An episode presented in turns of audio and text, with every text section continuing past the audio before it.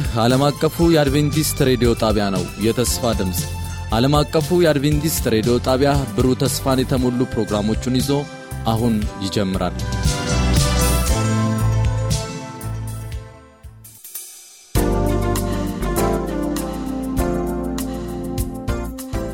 ጤና ይስጥልኝ የፕሮግራማችን ተከታታዮች፣ ይህ ሳምንታዊው የመጽሐፍ ቅዱስ ጥያቄና መልስ ፕሮግራማችን ነው።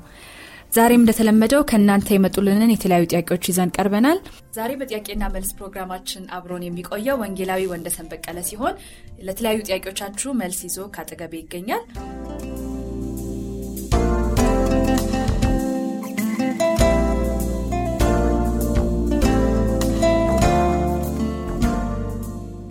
የመጀመሪያው ጥያቄያችን የመጣው ከአንገጫ ወረዳ ከአቶ ማቴዎስ ካሳሞ ሲሆን በጥያቄና መልስ የሚያገለግሉትን ወንድሞች በተለይ ወንድም ቴድሮስን አመስግኗል። እኛም አድርሰናል።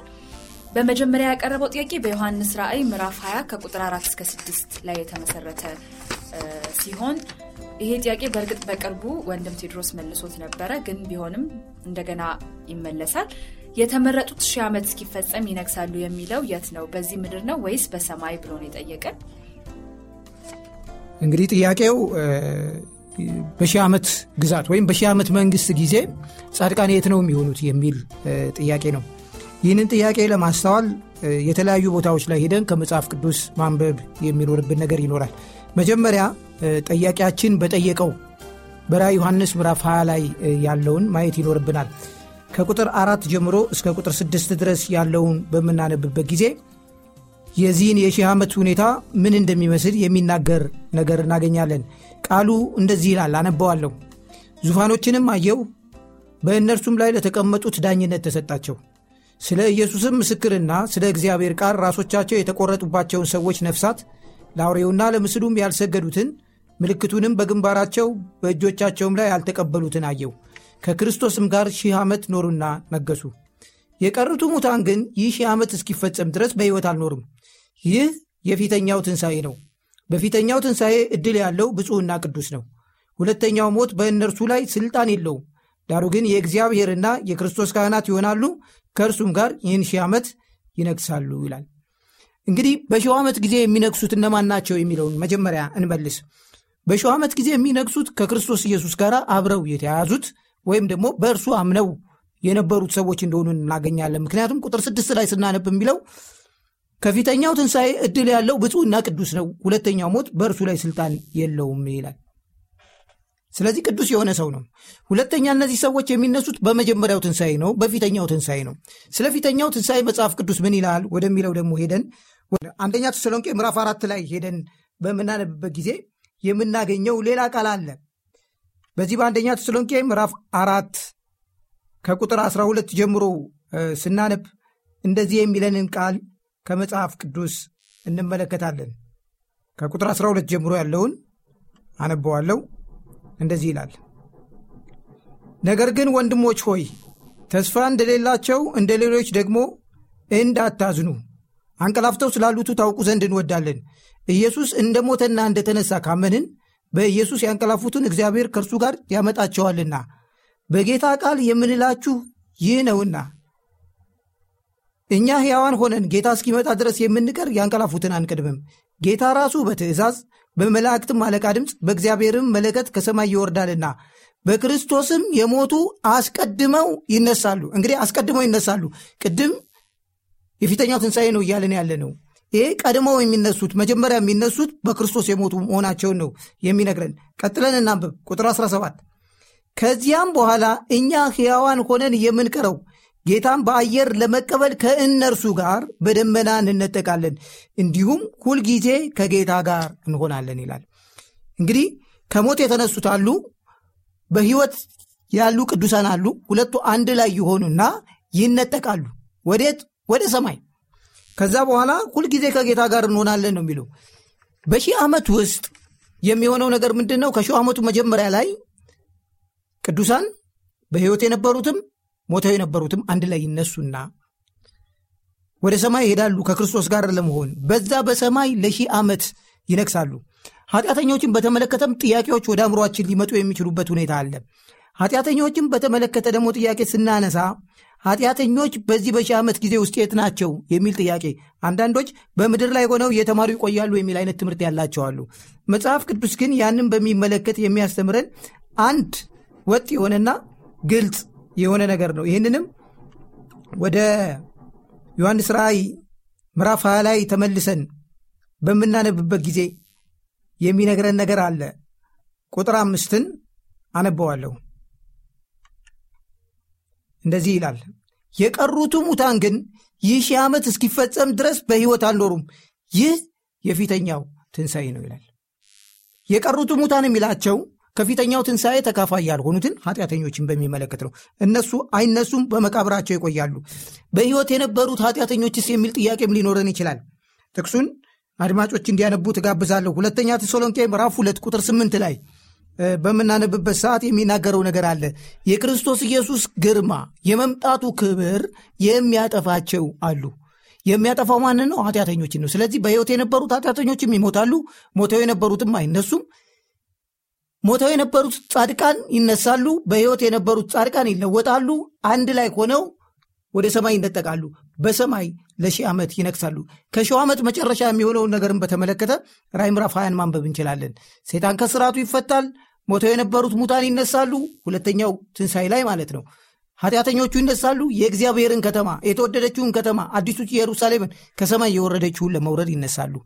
በዚህ አይነት ሁኔታ የሚሄዱበት ነውና ስለዚህ ለጥያቄው በአጭሩ መልስ እናስቀምጥ ከተባለ ቅዱሳን ለሺህ ዓመት የሚነግሱት በሰማይ ነው። ከዚሁ ጋር አያይዤ ተጨማሪ ጥያቄዎች ልጠይቅ። ስለዚህ ክርስቶስ ኢየሱስ ሲመጣ በክብር ሁሉም ሰብአዊ ፍጡር አያየውም ማለት ነው። ምክንያቱም አሁን እያልን ያለ ነው በሞተው የነበሩት ኃጢአተኞች አይነሱም። ስለዚህ ቢያንስ እዚህ የነበሩት ምናልባት በክብሩ ይጠፋሉ፣ ያዩታል ማለት ነው። ከዚህ ቀደም የሞቱት ኃጢአተኞች ግን አያዩትም። ማለትም ሲመጣ የማያዩት ወገኖች አሉ ማለት ነው።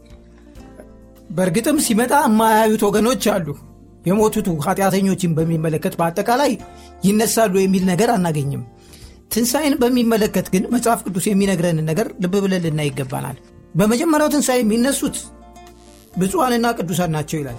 ከዛ ደግሞ የተለየ ልንለው የምንችል ትንሣኤ አለ። ዳንኤል ምዕራፍ 12 ከቁጥር አንድ ጀምሮ ስናነብ የምናገኘው እዛ ላይ ያለው ትንሣኤ ደግሞ ሁለቱም ክፍሎች እንደሚነሱ ይናገራል። ኃጢአተኞችም ጻድቃንም እንደሚነሱ ይናገራል። ከኃጢአተኞች የጻድቃን መነሳትን ስለሚያረጋግጥልን ሌላው ቦታ ምንም ማለት የሚያደናግር ነገር አይኖረውም። ኃጢአተኞችስ እንዴት ነው? ሌላ ቦታ ላይ ደግሞ አይነሱም ይለናል አይደለም ወይ የሚል ጥያቄ እንድናነሳ ግን ያደርገናል። ኢየሱስ ክርስቶስ በዚህ ምድር በነበረ ጊዜም ለነ ሐና፣ ለነ ቀያፋ፣ ለሌሎችም ሰዎች የተናገረው ነገር አለ። ምንድን ነው? እናንተ የሰው ልጅ በሰማያት በክብሩ ሲመጣ ታያላችሁ ብሏቸዋል። ያዩታል። ይህንን ተስፋ ራእይ ዮሐንስም ላይ ጭሞ ያጠናክርልናል። ራእይ ምዕራፍ 1 ቁጥር 7 ላይ ሄደን በምናነብበት ጊዜ ቁጥር 17 ላይ ሄደን በምናነብበት ጊዜ ምን ይላል? ዓይን ሁሉ ያየዋል የወጉትም ጭምር ይላል። ያኔ በመስቀል ላይ የሰቀሉት የወጉት ያዩታል። እነሱ ግን በተለየ ትንሣኤ ይህንን ትዕይንት ለማየት የሚነሱ ናቸው እንጂ ከፊተኛው ትንሣኤ እድል ያላቸው አይደሉ። ይህ የተለየ ትንሣኤ ነው። ከፊተኛው ትንሣኤ በፊት የሚከናወን ሌላ ትንሣኤ መኖሩን ነው የሚነግረን። ስለዚህ ትንሣኤን በሚመለከት ያለው ነገር ይሄ ነው። ኢየሱስ ሲመጣ ዓይን ሁሉ ነው የሚያየው። ተደብቆ የሚመጣበት ምንም ምክንያት የለውም።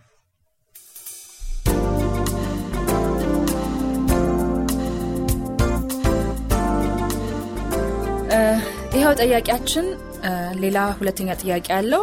አንደኛ ዮሐንስ ምዕራፍ 5 ከቁጥር 16 እስከ 18 ባለው ላይ ባለው ጥቅስ ላይ ሞት የሚገባው ኃጢአት አለ፣ ሞት የማይገባውም ኃጢአት አለ ይላል እና የዚህን ልዩነት ብታብራሩልኝ። እንግዲህ ይህንም በተመለከተ ኃጢአትን ሲገልጽልን መጽሐፍ ቅዱስ የሚገልጽበት አገላለጽ አንድ እና ግልጽ ነው። ምንድን ነው ኃጢአትን በተመለከተ መጽሐፍ ቅዱስ የሚነግረንና የሚለን ኃጢአት የሰራች ነፍስ እሷ ትሞታለች ነው የሚለው። ወይም ደግሞ የኃጢአት ዋጋ ሞት ነው። ነው የሚለው። ስለዚህ ኃጢአትን በሚመለከት ሳይበላለጥ ኃጢአት ይገላል ኃጢአት ያጠፋል። ነገር ግን እዚህ ላይ የሚናገረው ነገር ምንድን ነው ለሞት የሚያደርስ ኃጢአት አለ እያለን ነው። ስለዚህ እንዴት ነው የሚለውን ነገር መመልከት መቻል ይኖርብናል።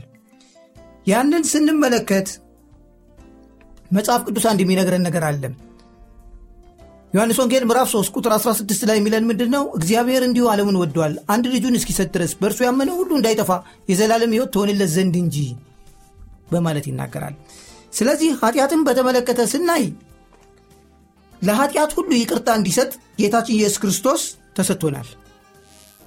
ደህንነት የምናገኘው ጌታችን ኢየሱስ ክርስቶስን በማመናችን ወይም በመቀበላችን ነው። አንድ ሰው ጌታችን ኢየሱስ ክርስቶስን ወይም ደግሞ የደህንነትን ሥራ ይሠራልንን የማይቀበል እስከሆነ ምን ይሆናል ነው። አሁን ያንን በተመለከተ እንድናይ ነው ይህ ጥቅስ የሚገፋን።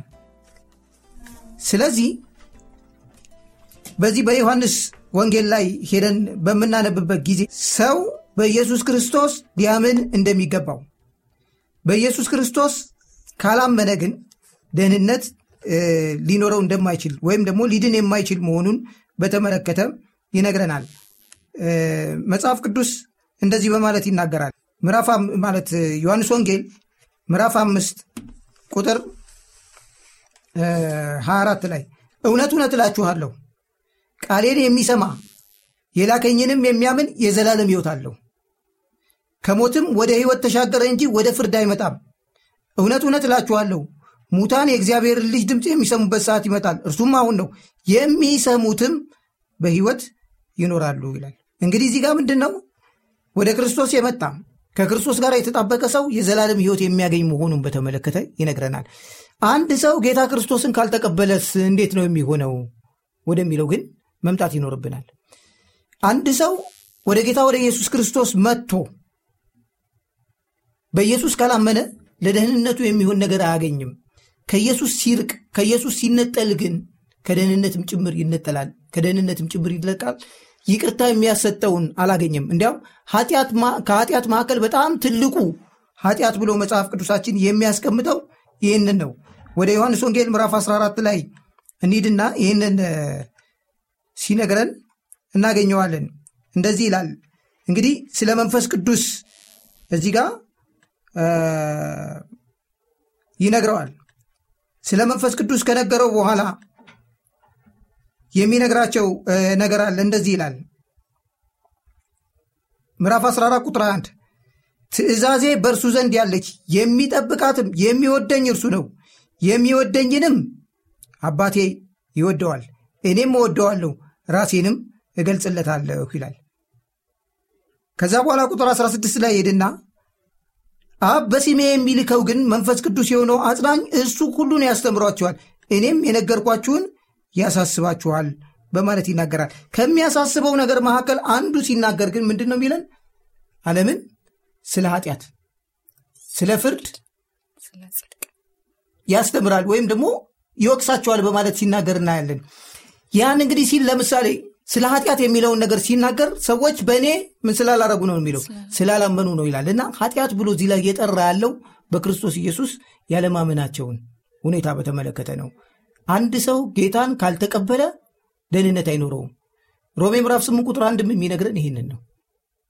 ስለዚህ እዚህ ጋር ኃጢአትን በሙሉ ሳይሆን በክርስቶስ አለማመንን ነው ለሞት ያደርሳል ብሎ እየጠራ ወይም እየጠቀሰ ያለው ኃጢአት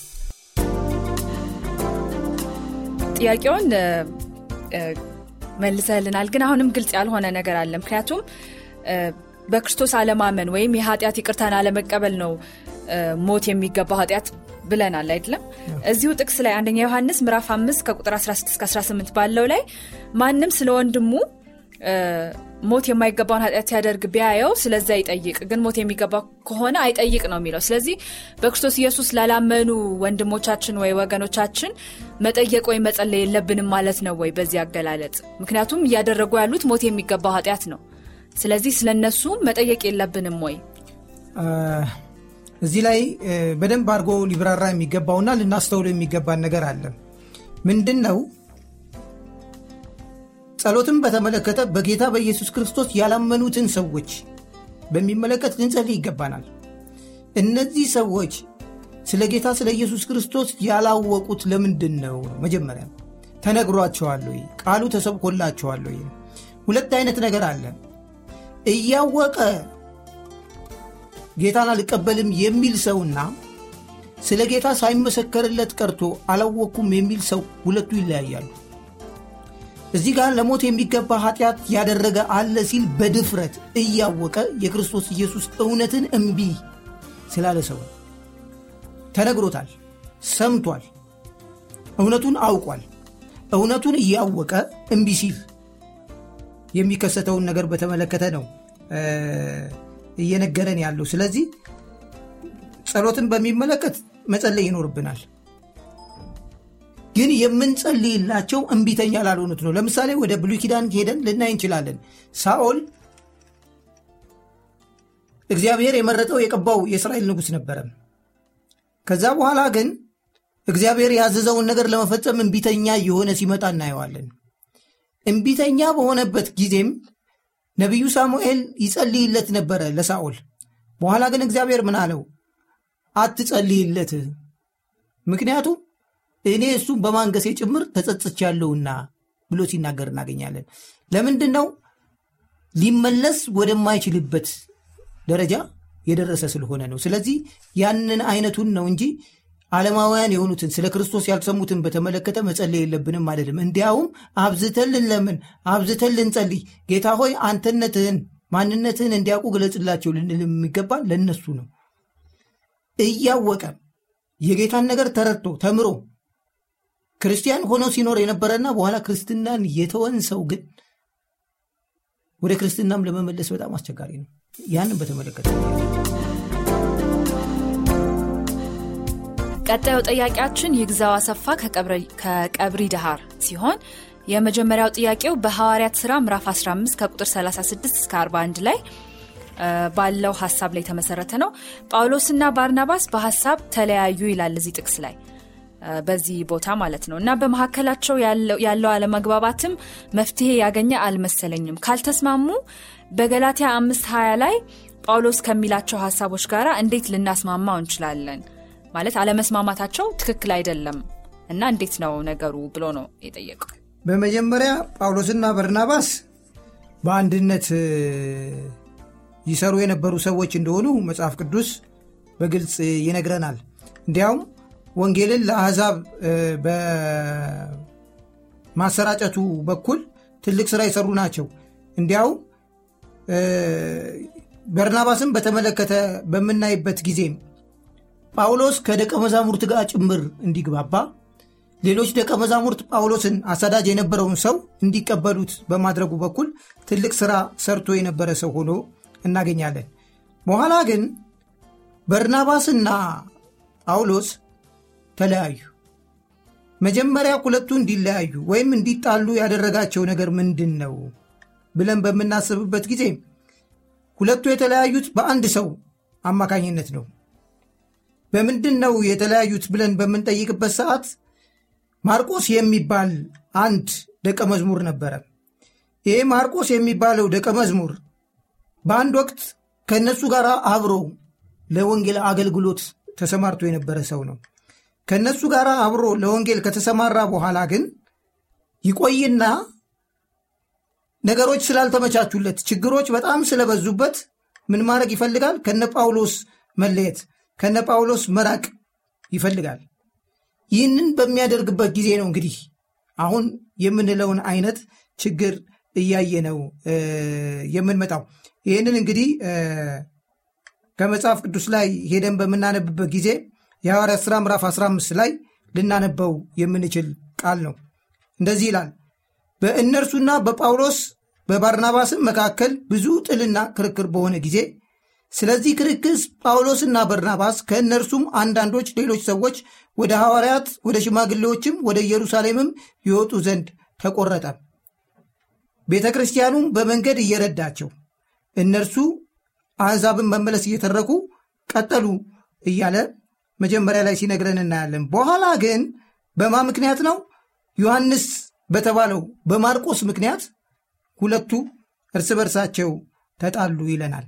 ሁለቱ እርስ በርሳቸው በዛ ምክንያት ከተጣሉ በኋላ ይለያያሉ። እንግዲህ የሚለያዩት ምንድን ነው? ይህንን ምዕራፍ 15 ቁጥር 39 ላይ ነው መለያየታቸውን በተመለከተ የምናገኘው። ወደ ቆጵሮስ ይሄዳሉ። በርናባስ ማርቆስን ይዝና ወደ ቆጵሮስ ይሄዳል። እንደገና ደግሞ ጳውሎስ ሲላስን መርጦ ከሲላስ ጋር በመሆን ሲሄድ እናገኛለን። የልዩነታቸው ምንጭ ምንድን ነው ወደሚለው ነጥብ እንምጣ። የልዩነታቸው ምንጭ ማርቆስ የበርናባስ ዘመድ ነው። ማርቆስ ከዚህ በፊት ምን አድርጓል? ከነ ጴጥሮስ ተለይቶ ያደረገው ነገር አለ። ወይም ደግሞ ከነ ጴጥሮስ ከነ ጳውሎስ ተለይቶ መልካም ያልሆነ ስራ የሰራበት ሁኔታ ስላለ በዚህ ጳውሎስ አዝኖበታል። ጳውሎስ በማዘኑ ምክንያት ነው ከማጋራ መሆን አልፈልግም ሲል የምናገኘው ከማርቆስ ጋር መሆን አልፈልግም የሚል ቃል ሲናገር የምናገኘው። በኋላ ግን ጳውሎስ መሳሳቱን ጭምር የተናገረበት ሁኔታ እናገኛለን።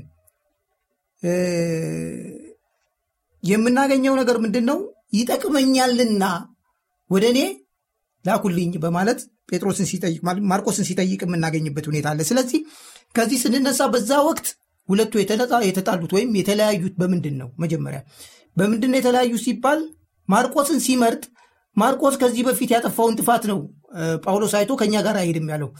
በርናባስ ግድ የለም ከኛ ጋር ይሁን ሲለው ይጠቅመናል የሚለውን ነገር አስቦ ነው ብሎ አላሰበም። ጳውሎስ ያሰበው ምንድን ነው? ዘመዱ ስለሆነ ሊጠቅመው ስለፈለገ ነው የሚል ነበረ።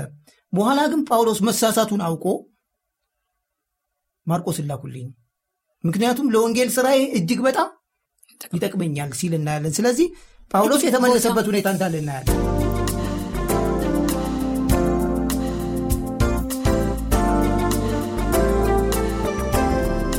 ጥሩ ነው። ጳውሎስ ጳውሎስ ማርቆስን ይጠቅመኛልና ላኩልኝ ያለበትን ክፍል ለአድማጮቻችን ግልጽ ብታደረግላቸው። እንግዲህ ጳውሎስ ወደ ላካቸው መልእክቶች እዛ ላይ እያየን መናገር የምንችልበት ነገሮች አሉ። አንደኛው ወደ ቆሎሳይስ ላይ እንሂድና ቆሎሳይስ ምዕራፍ አራት ከቁጥር 10 ጀምሮ እስከ ቁጥር 11 ድረስ ስንሄድ አንደኛ ዝምድናቸውን በተመለከተ ይነግረናል። በበርናባስ እና በማርቆስ መካከል ያለውን ከዛ በኋላ ደግሞ ምን እንደሚል የምናይበት ሁኔታ አለ። እንደዚህ ይላል፣ አነባዋለሁ። ከተገረዙት ወገን ያሉት አብሮ ከኔ ጋር የታሰረ አርስጥቅሮስ፣ የበርናባስም የወንድሙ ልጅ ማርቆስ፣ ኢዮስጣስም የተባለ ኢያሱ ሰላምታ ያቀርብላችኋል። ስለ ማርቆስ ወደ እናንተ ቢመጣ ተቀበሉት የሚል ትእዛዝ ተቀበላችሁ። በእግዚአብሔር መንግሥት ከእኔ ጋር አብረው የሚሰሩት እነዚህ ብቻ ናቸው፣ እኔንም አጽናንተውኛል። መጀመሪያ ላይ ጴጥሮስ ማለት ጳውሎስ ማርቆስን በሚመለከት የነበረውን ሐሳብ እንደተወ ይሄ ያስገነዝበናል ወይም ይሄ ያስረዳናል።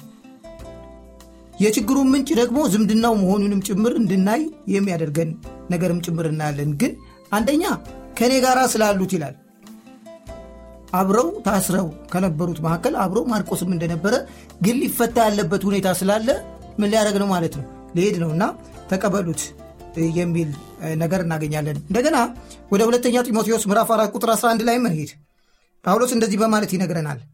ሉቃስ ብቻ ከእኔ ጋር አለ፣ ማርቆስ ለአገልግሎት ብዙ ይጠቅመኛልና ይዘኸው ከአንተ ጋር አምጣው። እንግዲህ በፊት አልፈልገውም ሲል ነበር፣ አሁን ግን አምጣው በማለት ሲናገር እናያለን። ተጨማሪ ጥቅስ የሚፈልጉ ሰዎች ካሉ አንደኛ ማለት ፊልሞና አንድ 24 ላይ ሄደን ማንበብ እንችላለን። እንደገና ሌሎችም ቦታዎች ልንመለከት የምንችልበት ሁኔታ አለ። ስለዚህ በአጠቃላይ ስናየው ማርቆስ ከጴጥሮስ ጋር ማለት ከጳውሎስ ጋር የነበረው ችግር ወይም ደግሞ በርናባስ ከጳውሎስ ጋር የነበረው ችግር እስከ መጨረሻ ድረስ እንዳልዘለቀ ከዚህ መመልከት እንችላለን።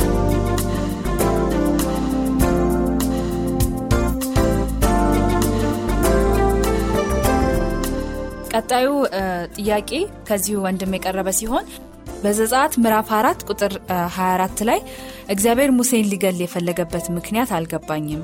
ሚስቱስ ያደረገችውን በምን ተረድታ ነው ያደረገችው? የደም ሙሽራ ማለትስ ምን ማለት ነው? ብሎ ጠይቋል። እንግዲህ እዚህ ላይ እስራኤል በእስራኤልነት ከእግዚአብሔር ጋር ሲቀጥል ወይም ደግሞ በእግዚአብሔር ሕዝብነት ከእግዚአብሔር ጋር ሲቀጥል በመጀመሪያ እግዚአብሔርና አብርሃም ቃል ኪዳን ተገባብቶ ነበር። ከዛ ቃል ኪዳን በኋላ ለያዕቆብም ለሌሎቹም የመጣው ቃል ኪዳን ላለ ወንድ ልጆች በሙሉ ይገረዙ የሚል ቃል ኪዳን። ያ ቃል ኪዳን በእስራኤላውያን ዘንድ ሁልጊዜ ሊጠበቅ ይገባው ነበረ። ወደ ግብፅ መጡ እስራኤላውያን። ግብፅ እያሉ ያንን የሚጠብቁበት ስርዓት ወይም ያንን የሚጠብቁበት ሁኔታ አልነበራቸውም። በኋላ መጽሐፍ ቅዱስ እንደሚነግረን እግዚአብሔር እስራኤልን ከግብፅ ለማውጣት በሚነሳበት ጊዜ ሙሴን ነው መልእክተኛ አድርጎ የላከው። ሙሴ መልእክተኛ ተደርጎ ከተላከ በኋላ እግዚአብሔር ይህንን ስርዓት መጠበቅ እንዳለበት ለሙሴ ነግሮታል አስተምሮታል። ለሙሴ የነገረውንና ያስተማረውን ነገር በተመለከተ ደግሞ ለሚስቲቱም ነግሯታል። ምክንያቱም ሚስቲቱ ከእስራኤላውያን ጋር ኖር አታቅም የእስራኤልን ስርዓት አታውቁም ሚስቲቱ የኖረችው ከሙሴ ጋር ብቻ ነው። ወደ ግብፅ ወርዶ በግብፅ ያሉትን የእግዚአብሔርን ህዝቦች ወደ ራሱ ካመጣ በኋላ ነው እሷ ከእነሱ ጋር የተቀላቀለችው። ስለዚህ ስለ እግዚአብሔር ነገር ስለ መገረዝ ነገር ልትማር የምትችለው ከሙሴ ብቻ ነው። ስለዚህ ሙሴ በሚገባ ያውቅ ነበረ የእግዚአብሔርን ስርዓት የእግዚአብሔርን መንገድ። በኋላ ግን ወደ ግብፅ መልእክታቸውን ለማድረስ እንቅስቃሴ በሚያደርጉበት ጊዜ ልጆቹም ሚስቱም አብረዋለች ማድረግ የሚገባውን ነገር ግን አላደረገም ነበር። ቸልተኝነትን አሳይቶ ነበር። እግዚአብሔር በዛ ቸልተኝነት ነበር የተቆጣው። ሚስቲቱ በእግዚአብሔር ቁጣ ሰዓት በሙሴና በእግዚአብሔር መካከል ችግር ሊፈጥር የሚችለው ነገር ምንድን ነው ብላ ነው ያሰበችው። ከምታውቃቸው ነገሮች መካከል ብቸኛ ሆነ ያገኘችው እግዚአብሔር ለእስራኤል ልጆች ከሰጣቸው ቃል ኪዳን መካከል ሙሴ ያልፈጸመው ነገር ቢኖር ልጆቹ እንዲገረዙ ማድረግ ነበረበት። ያንን አለማድረጉ ነው። ስለዚህ ወዲያውኑ ድንጋይ ወሰደች ልጆቿን ገረዘች። ይህንን ነው ያደረገችው። እንግዲህ ልታውቅ የቻለችበት ምክንያት ምንድን ነው ለሚለው ከሙሴ ነው የተማረችው።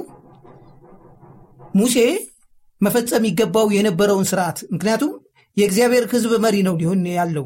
የእግዚአብሔር ህዝብ መሪ ደግሞ ለህዝቡ ምሳሌ መሆን መቻል አለበት። ሌሎችን ተገረዙ የሚል ትምህርት ሊያስተምር ያለ ሰው ነው። ሌሎችን ተገረዙ ከማለቱ በፊት ግን እሱ ብቻ ሳይሆን ልጆቹም ጭምር ቤተሰቡም ጭምር በዚህ ስርዓት ውስጥ መታቀፍ ነበረባቸው። በዚህ ምክንያት ነው ይሄኛው ሲሆን የምናየው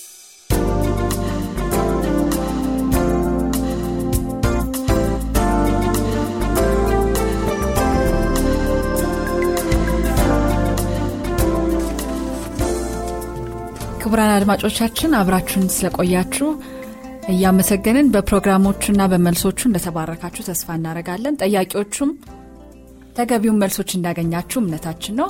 የእግዚአብሔር መንፈስ ደግሞ እንዲያብራራላችሁ እንጸልያለን። የእግዚአብሔር ጸጋ ከሁላችን ጋር ይሁን። ሳምንት በተመሳሳይ ፕሮግራም እስከምንገናኝ ድረስ መልካም ቆይታ